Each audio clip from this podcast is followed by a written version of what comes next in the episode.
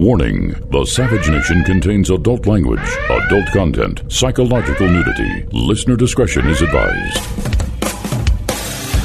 The Westwood One Podcast Network presents The Savage Nation.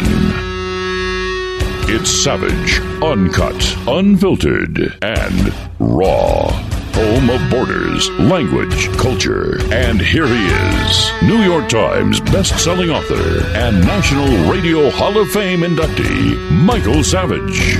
Welcome to today's podcast. Today we're talking about the flare up in the Middle East, most particularly between Israel and the Palestinians at this time in Gaza. But behind it all, it is said that it's uh, Iran. In fact, the violence between those living in the Gaza Strip given back as a peace gesture by the Israelis a number of years ago and turned into a launching pad for rockets. This violence, apparently, was being steamed up by Iran. Now, I won't go into all the details of it, but it's getting serious. Yes, there's a ceasefire for now. In fact, the United States sent an aircraft carrier strike group to the area, including a bomber task force in very, very short notice because they say Iran and Iranian proxies were planning to attack U.S. forces in the region. U.S. forces in the region. And so the USS Abraham Lincoln and a bomber task force were sent out over this. Now, National Security Advisor John Bolton worries me. He's the one who got us into Iraq on the false pretense of weapons of mass destruction. And given that all governments are not to be trusted, all governments are not to be trusted. That includes all governments are not to be trusted. I have no idea whether to believe this story. So the statement says the United States is not seeking war with the Iranian regime, but we're fully prepared to respond to any attack, whether by proxy, the Islamic Revolutionary Guard Corps, or regular Iranian forces, the statement said. Who knows? Then Bolton warned on Sunday, warned Iran of unrelenting force amid tensions in Gaza. Okay. So then they strike a truce after 700 rockets from the Gaza Strip into Israeli territory, killing four Israelis, injuring dozens. Uh, Netanyahu brokers a truce, and he gets criticized today, Monday, for agreeing to a ceasefire with the militants in the Gaza Strip. The agreement was brokered by Egyptian mediators in Cairo, which brought an end to this latest round of violence between the Gazans and Israel. No one knows what the terms are, no formal Israeli confirmation. But meanwhile, there's a great deal of strife in Israel over this. There's a leader opposition by uh, Benny Gantz, whoever he may be in Israel, said that the agreement by Netanyahu of a truce is a capitulation that will only lead to more fighting. I guess they want a total war. I don't really know. Hamas and Islamic Jihad said we're close to open war with Israel. I don't know who, who who's leading them, but they're not going to win that one. So that's what's going on. And we're going to talk about something somewhat related to this, but not directly related to this in today's podcast. And that is really simple.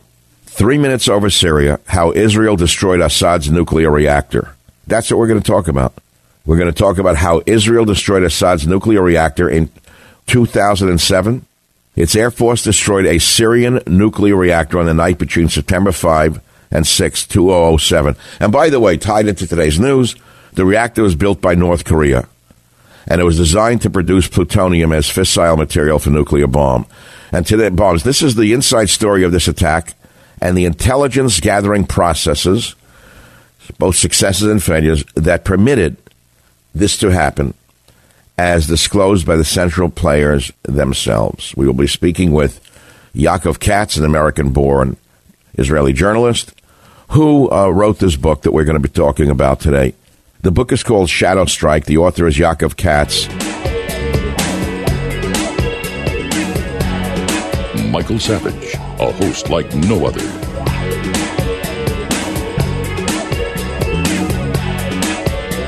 Do you know anybody who doesn't do better with a good night's sleep? Well, let me tell you about me.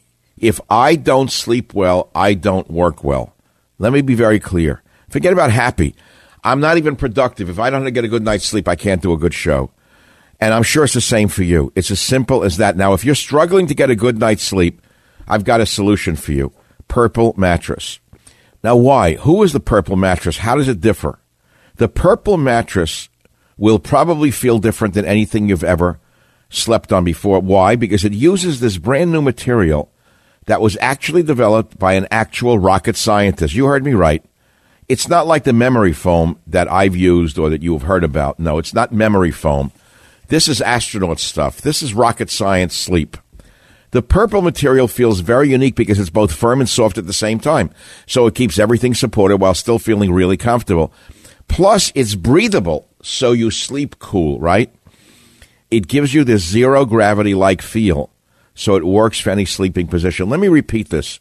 This was developed by brothers who've been developing cushioning technology for 30 years on things such as medical beds, wheelchairs, but it was developed by an actual rocket scientist. Zero gravity feel while you sleep. It's 100 night risk free trial. 100 nights. You're not satisfied? You can return your mattress for a full refund. 100 nights. That's a long time.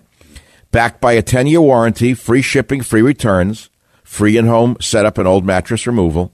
You're going to love purple. And right now, I have a great deal for you. You're going to get a free purple pillow with the purchase of a mattress. You heard me right. Free pillow when you purchase a mattress. Now, that's in addition to the great free gifts they're offering site wide. Just text Savage to 84888. The only way to get this free pillow is to text Savage to 84888. Let me repeat that. S A V A G E. Text it to 84888. S A V A G E. Text to 84888. Once again, because I know you didn't write it down, you're going to do it now or I'm going to be mad at you. Text it to Savage, S A V A G E, to 84888. Message and data rates may apply. The Savage Nation. It's Savage on demand. Not only does Israel face threats on their own borders, but they also face them from the American left. You see, while the United States has arguably been Israel's strongest ally through the years, those on the left repeatedly have attacked Israel. And now it's escalating. And while I believe Israel needs to make its own decisions, that is quite different than being actively belligerent towards Israel. Listen to what Bernie Sanders said last month about Israel. I am not anti Israel. But the fact of the matter is that Netanyahu is a right wing politician who I think is treating uh, the Palestinian people extremely unfairly. What I believe is not radical. I just believe that the United States should deal with the Middle East on a level playing field basis. In other words, the goal must be to try to bring people together and not just support one country, which is now run by a right wing you know, dare I say, racist government. Now, in Congress, you have a Muslim sisterhood, a new faction of militant Muslims who are parroting the Palestinian party lines, such as Ilhan Omar, the most ungrateful woman in the history of America. Most of the things that have always been aggravating to me is that we have had uh, a policy that makes one superior to the other and we mask it with a conversation that's about justice and a two-state solution when you have policies that clearly prioritize um, one over the other. Our relationship really with uh, the Israeli government and the Israeli state, and so when I see Israel institute um, law that, that recognizes it as a, as a as a Jewish state and does not recognize um, the other religions that are that are living in it, and we still uphold it as a democracy in the Middle East. I almost chuckle because I know that if you know we we we say we see that in in any other society, we would criticize it. We would call it out. We do that to Iran. We do that to any other place that sort of upholds its religion. And more anti-Israel hatred is coming from know nothings like Alexi Occasional Cortex. Listen to this one. What people are starting to see, at least in, in the occupation uh, of, of Palestine, is um, just an, an increasing crisis of humanitarian condition. And that to me is just where I tend to mm-hmm. come from on this issue. You use the term the occupation of Palestine. Mm. What did oh. you mean by that? Oh, um, I think it, what I meant is like the, the settlements that are increasing in, in some of these areas and, and places where um, where Palestinians are experiencing uh, difficulty in access to uh, their housing and homes. Do you think you can expand on that? Yeah, I mean, I think I'd also just I I am not the expert on geopolitics on this issue. You know, now, our last administration was definitely antagonistic towards Israel, as evidenced by the comments of our former Secretary of State under Obama. You remember him? John Kerry. Let's listen. Today, there are a number, uh, there are uh, a, a, a similar number of Jews and Palestinians living between the Jordan River and the Mediterranean Sea. They have a choice. They can choose to live together in one state, or they can separate into two states. But here is a fundamental reality. If the choice is one state, Israel can either be Jewish or democratic. It cannot be both. And it won't ever really be at peace. Moreover, the Palestinians will never fully realize their vast potential in a homeland of their own with a one state solution. Not to be outdone was the first, uh, well, let's say crypto Muslim president and that would be Barack Obama himself, who could see no way that Israel could remain both Jewish and a democracy. He's a man who grew up in a madras. He was educated as a Muslim student, and so his sympathies lie with Islam. He just should have said that they do. In light of shifts in Israeli politics and Palestinian politics, uh, a rightward drift in Israeli politics, a weakening of President Abbas's ability to move and take risks on behalf of peace uh, in the Palestinian territories, in light of all the dangers that have uh, emerged in the region uh, and the understandable fears that Israelis may have about a, the chaos and rise of groups like ISIL and uh, the deterioration of, of Syria. In light of all those things, what we at least wanted to do, understanding that the two parties wouldn't actually arrive at a final status agreement is to preserve the possibility of a two state solution because we do not see an alternative to it. And, and I've said this directly to Prime Minister Netanyahu. I've said it uh, inside of Israel. I've said it uh, to Palestinians as well. I don't see how this issue gets resolved in a way that maintains Israel as both Jewish and a democracy. Now, we all want Israel to figure out a solution to live peacefully with its neighbors, but it's up to the neighbors to live peacefully with the Israelis. We all want the violence to stop. But with American leaders like these, whose words encourage the actions of Hamas, it will be a long time before we ever see peace come to the Middle East. The Savage Nation. It's savage, uncut, unfiltered, and raw. And so, bringing it up to today, we're going to talk about um, something you think is old, but it isn't old because it could be new again. The book is called Shadow Strike. The author is Yaakov Katz, and it reads like thriller fiction. It's all true. Now, although the events in the book took place in 07, Syria and their nuclear enabler in Shadow Strike, that is North Korea, that is Syria and North Korea t- together, built a nuclear power, a nuclear reactor. And they are still global nuclear threats that could destabilize not only the Middle East, but also the entire planet. We're speaking with the author Yaakov Katz, Shadow Strike Inside Israel's Secret Mission to Eliminate Syrian Nuclear Power. Welcome to the Savage Nation. Thank you. Thank you. Pleasure to be here. Let's start with today's news, Mr. Katz, if you don't mind. The deadliest fighting in Israel since 2014 between Israel and uh, the Palestinians living in Gaza. What is this about? I think it's simple what it's about. And, you know, Dr. Savage, you've spoken about this uh, plenty, is, is that this is about a terrorist organization that is simply bent on Israel's destruction. And no matter what happens, Israel pulls back to the international border. Israel gives in, allows money to be transferred. Israel opens up the border. Israel does whatever they want. No matter what, they keep on firing rockets. They keep on trying to kill Israelis and Jews. That's what it's about. Well, look, I agree with you, but this is one of those conundrums for which there seems to be no solution. And I know your book is about something else, and nobody has the solution, or unless unless you have something new. The Israelis gave Gaza to the Palestinians. I'll never forget it, and they were warned not to do it. Gaza was a thriving um, market vegetable, fruit community, flowers that the Israelis had developed, carved out of the desert. They were exporting flowers to Europe. And I believe it was under General. Who was the general who gave it back? Who became prime minister? I never th- at the oh, time. Ariel Sharon was then the prime minister. Right, and nobody would believe that a hardliner like him would give back Gaza. He gave it back.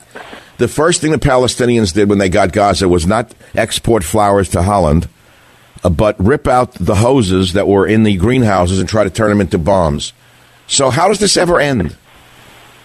I don't know that it ends. You know, sadly, and I think this is also kind of what what my book Shadow Strike is about. Is that it, this conflict doesn't end. It, it's something that sadly is going to be part of Israel's story. It's been part of the Jewish people's story for millennia.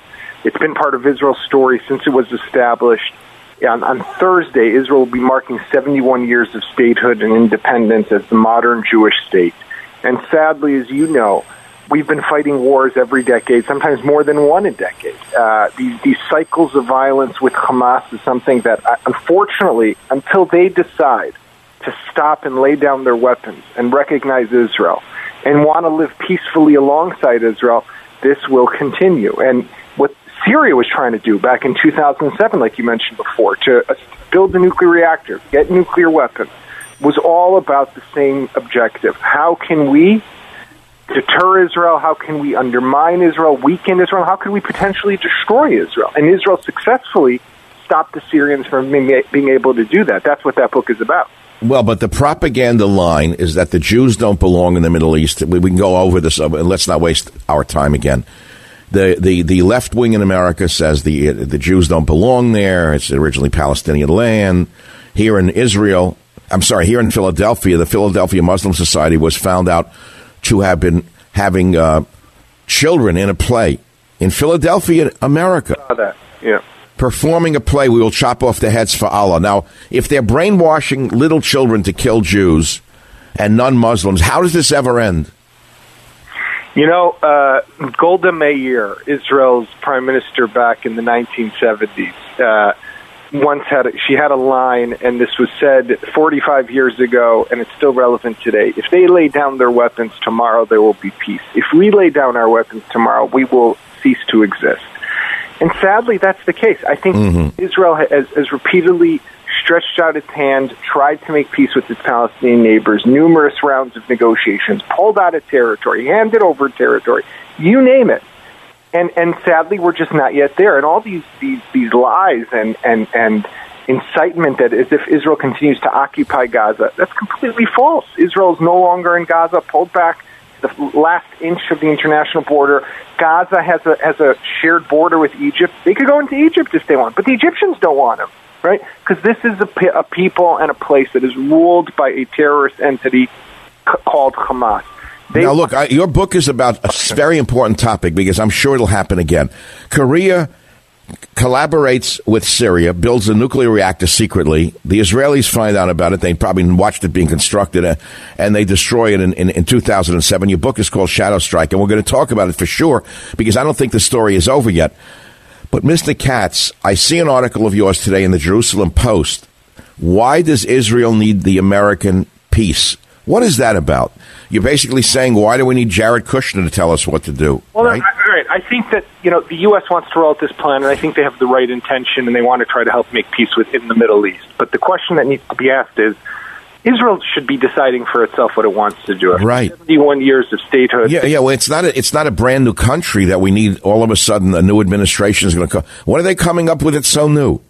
Right. No, and I appreciate what they're doing. I'm not saying they're not friends of Israel, but I really think that the Israeli people and the Israeli government should be deciding what's in its best interest. That that's what a sovereign state does. And yep. what, what kind of upsets me, and that's why I wrote that piece, was we need to decide what's in our best interest. is it going to be one state? Is it going to be two states? Is it going to be three states? But let's decide what's for us, not have someone else tell us what they think we should be doing. I understand what you're saying, and the American plan, in other words, come up with uh, was created by Jared Kushner and others in essence, is imposing a plan upon Israel, which is a sovereign state. But that brings us to the Palestinian people. How many Palestinians live in the West Bank and Gaza? Uh, if you put them together, you're looking at about uh, four million, four million and a bit, possibly. uh, between the West Bank and the Gaza Strip. And how many how many Jewish Israelis are there in Israel proper? Six million Jewish Israelis, two million Israeli Arabs, and that's where this demographic problem potentially occurs, right? Is right, because the Jewish people are not reproducing or having babies at the same rate as the Palestinians, are they? Not exactly at the same rate, but it's, it's almost even today. You have about 2.9 children per Jewish woman and about three per Palestinian woman. Wow, I didn't know that. I didn't know that the Israelis are still uh, producing babies. I thought they went by the way of uh, Italy. No, it's the it's the Jewish guilt. If you have a Jewish mother, you got a lot of Jewish guilt, a lot of kids. Or, well, I bet if you break down amongst the, the, the Jews living in Israel, you break down the, the Ashkenazim versus the Sephardim. For those listening, is is that broken out differently? I don't know how to break it down, but there's no. I think what you're also touching on is if you look at the ultra Orthodox Jews in Israel, right, what are known as the Haredim. Uh, these are the very yes. observant Jews. These people have a lot more kids. So 10, 12 children, right. Well, the state helps take care of. Yeah, don't get don't get me started on the Orthodox. God bless them all. We all uh, love them, but aren't there factions that refuse to fight in the in the military? It's a problem. It's not that they refuse to fight; they refuse to enlist and, and, and, and the problem there becomes that you have only a certain part of Israel that's carrying the national burden of the mandatory and compulsory military service. Well, don't they realize that without those who are fighting for Israel, defending Israel, whether it's as described in your book, Shadow Strike, taking out a nuclear reactor in Syria, that without the military, there would be no Israel. Without Israel, their orthodoxy would have no place? You know, they have their belief. They have their belief in God, and uh, they think that God is always going to be on their side. I can't. I've heard it. I, I've hung around with the Lubavitcher for years, you know, and I teach them one lesson. The Israelis learned it's great to have a Bible in one hand, but you need an Uzi in the other, else you don't live at all. You wind up in a gas chamber.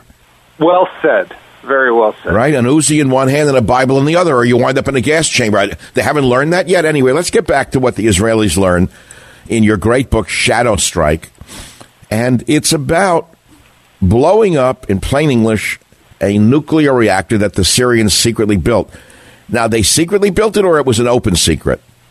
Oh, no, it was a complete secret. Uh, Bashar al Assad, the president of Syria, kept it a secret from his own cabinet, from his own chief of staff. Hmm. Only a handful of people in Syria knew about it. It was in collaboration with the North Koreans. Israel discovered it by, by, by sheer luck. Um, they decided to raid the hotel room of a Syrian uh, scientist who was traveling to Vienna to attend meetings at the International Atomic Energy Agency in, that, in, in Austria.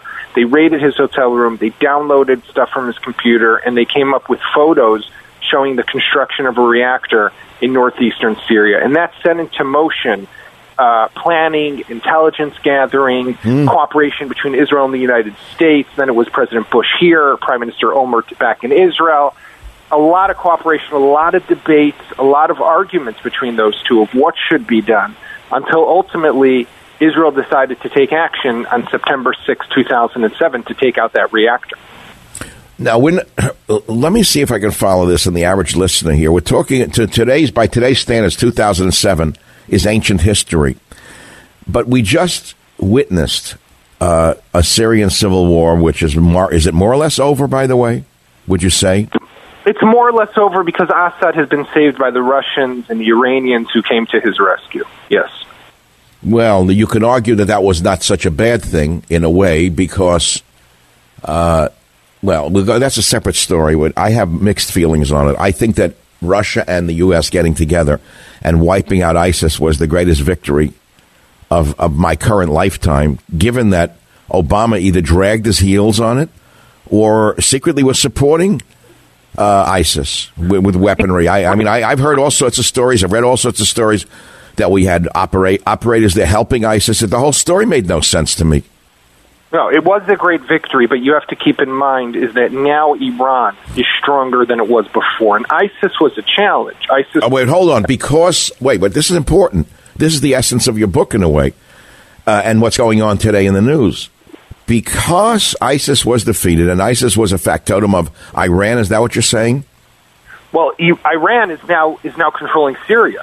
You have you have Russia there, but you also have Iran there. You have Iran in Iraq. You have Iran controlling Hezbollah in Lebanon. Mm. Basically, have Iran going from Iran through Iraq, through Syria, into Lebanon, taking over the Middle East. And Iran is not, they're not a good actor, right? You know, what the book talks about, and you said, yes, to some extent it's ancient history, but it's a fascinating tale of espionage, diplomatic intrigue, how things work, military might and courage, but it also tells us of what might happen in the future. It tells us about when we look at Iran, and today, yeah, they're in the nuclear deal and they're kind of abiding by it, but when the moment that deal's up, they're just a jump away from a nuclear weapon. What does Israel do then? Well, Israel already twice in 1981, and as I outlined in Shadow Strike in 2007, took action unilaterally against the world to take out a nuclear reactor because it viewed that reactor as a threat of existential nature. And that is something that Israel might have to do one day when it comes to Iran. Talk about North Korea. The Koreans were building this reactor for mm. the Syrians, right? Korea is still a major problem for the world. Mm. You know, Iran, we're talking about maybe one day getting nuclear weapons. The Koreans already have them. They were caught with the greatest act of proliferation of nuclear technology in the history of mankind. Right, and by the way, they're taunting they're taunting Trump right now. Rocket Man is now taunting Trump over the weekend or last week. He was firing some new rockets, wasn't he? He was right. So you know, these guys back in 2007 caught selling nuclear technology to the Syrians, building for them a nuclear reactor, this was only this was after they had tested only one nuclear weapon. You know what's happened in the year since? They've tested another six. They keep on testing ballistic missiles. They just uh, basically say to the world, "We don't care. We can do whatever you want. You can all go to hell."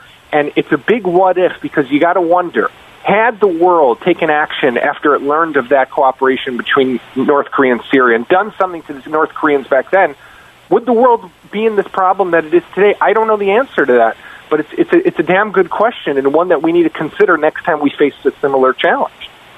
Well, that is correct. And uh, the real question for me is you write this book about a secret mission, but it was a secret construction of a nuclear reactor. How were you able to learn the inside story of such a high level mission? Not wait, not only of the of the military mission, but of the nuclear reactor, the details. How'd you learn all of this? Well, you know, like you said, it took place uh, uh, over 10 years ago. For the first few years, no one said a word. I was intrigued. I was at the time the military correspondent for the Jerusalem Post. Now I'm the editor of the paper. But back hmm. then, I, I, my curiosity. You, wait, you're the editor of the Jerusalem of the J Post. I am. That's right. Oh my God! Had I only known, I would have put on a prayer shawl. um, I I, uh, I I covered that story as a reporter and I, I tried desperately to gather information at the time, back in 07, 08, 09. No one would talk. And over the years, I started to crack away at some sources and started to get insights into what would ha- what, what had really happened. And it was a story that, that blew my mind. It was a story that had never been told. We all know about Entebbe, when the Israeli commandos flew there to rescue their France hostages in 19. Right. There's been many movies about the, the, the raid on Entebbe. Is is this is this, is this mission that you describe in Shadow Strike as daring as that?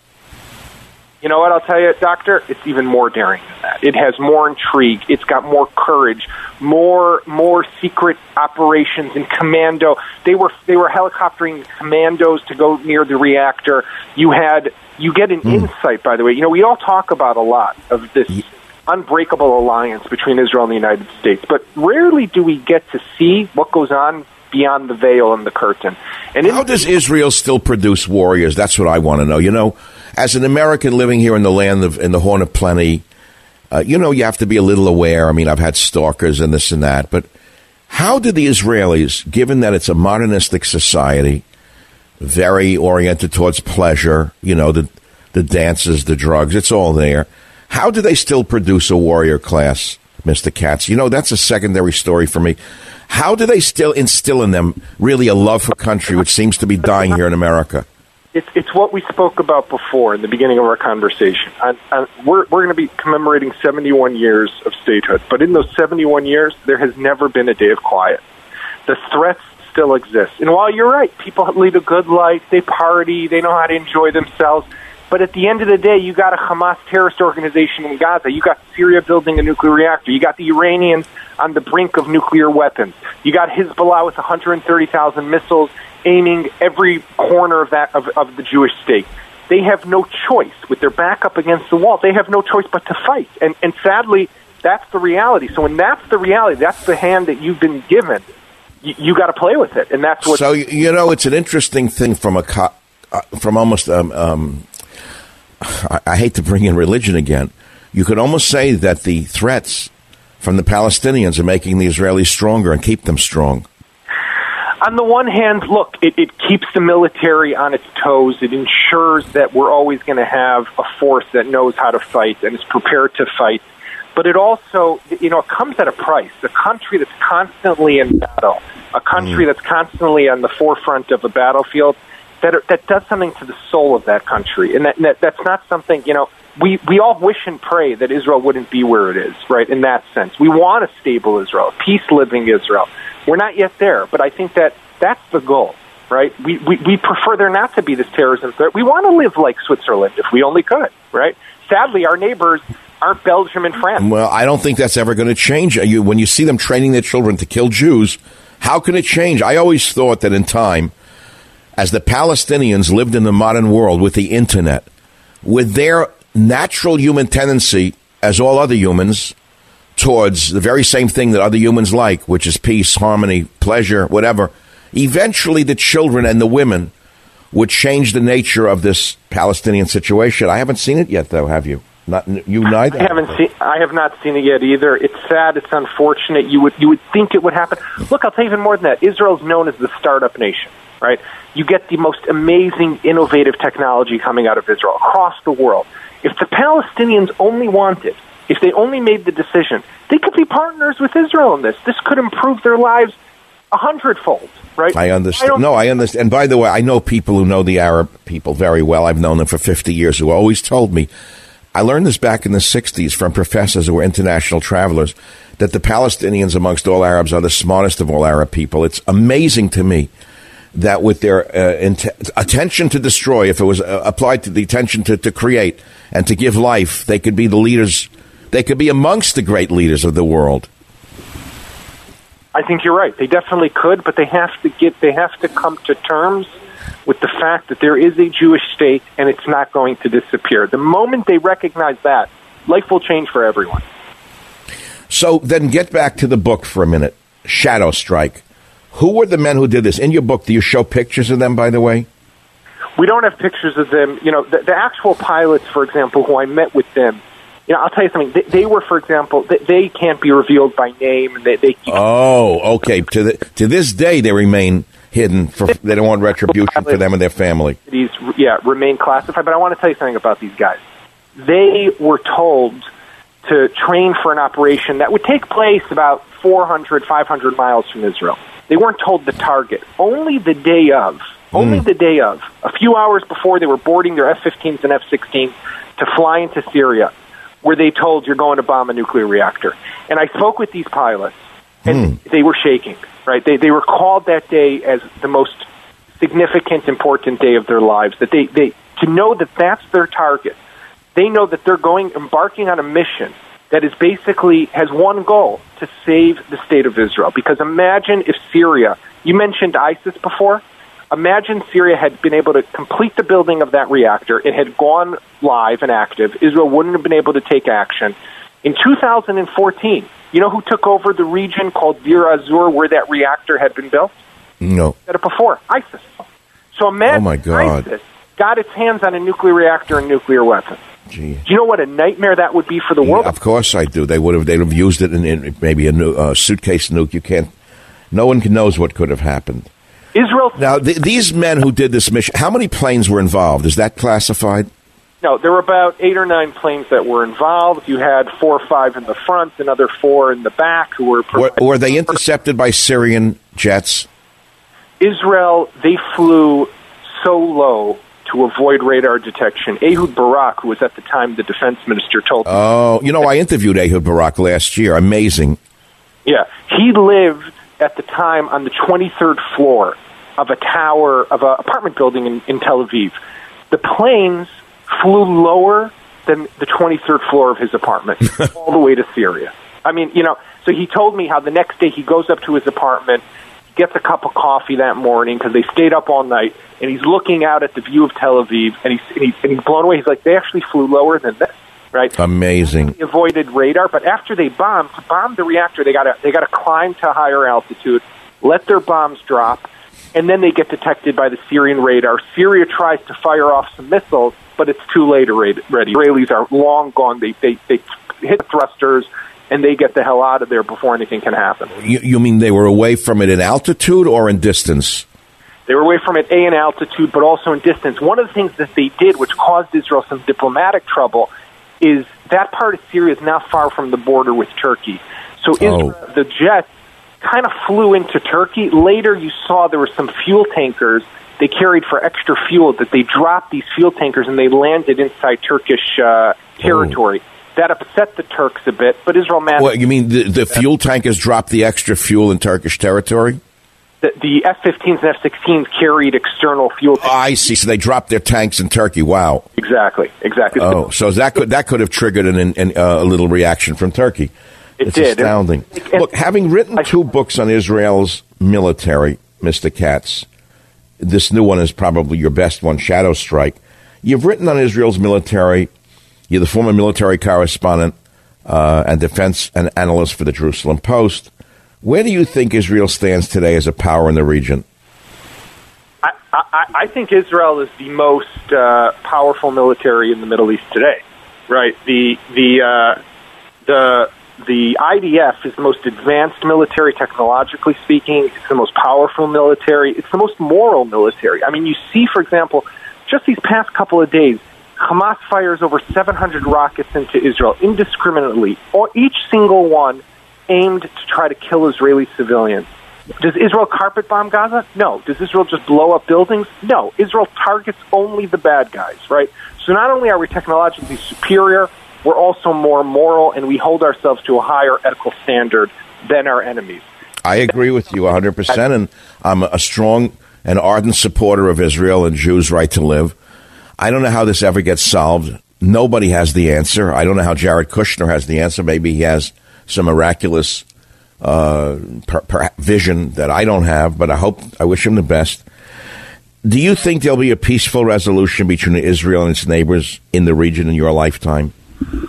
In my lifetime, I hope there will be. I hope there will be. I think there's a chance. I think that as as we continue to grow as a nation, as people like you, and I want to thank you for continuing to tell the truth. You know, I, I, I was I remember the first time I heard your radio show was back in 2008, and I happened to be driving up the the Florida Turnpike to go give a lecture up in Gainesville.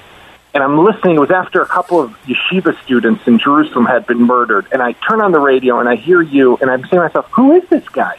Who's this guy who's defending Israel the way he is? It didn't make sense to me. And then I heard who was. You know it didn't make sense to you. That's funny. It doesn't because you know what? It, it, there's not enough people who are out there spreading the truth, shining a light on what's true, standing up for what's right. You know what? I want to thank you also. But as long as we have people like you who are telling the truth, as long as we stand up for what's right as a nation, as long as we're strong, eventually they will have to come to terms with this fact, and they will have to realize that there's no alternative but to try to live alongside us in peace. We can talk for hours, you and I, but I know that you're busy, and I want to thank you for being with us. And I recommend everyone listening to the show check out a copy of Shadow Strike by Yaakov Katz. This is not just a writer. This is not a man who just wrote a quick book to make a quick buck. This man actually studied the issue. He spoke to the pilots. He spoke to people in the Mossad. He exposes what was done and what might have to be done again. It's a fabulous book, and I recommend Shadow Strike very, very much. And I want to thank you very much for being with us, Mr. Katz, on Thank the you. Savage Podcast.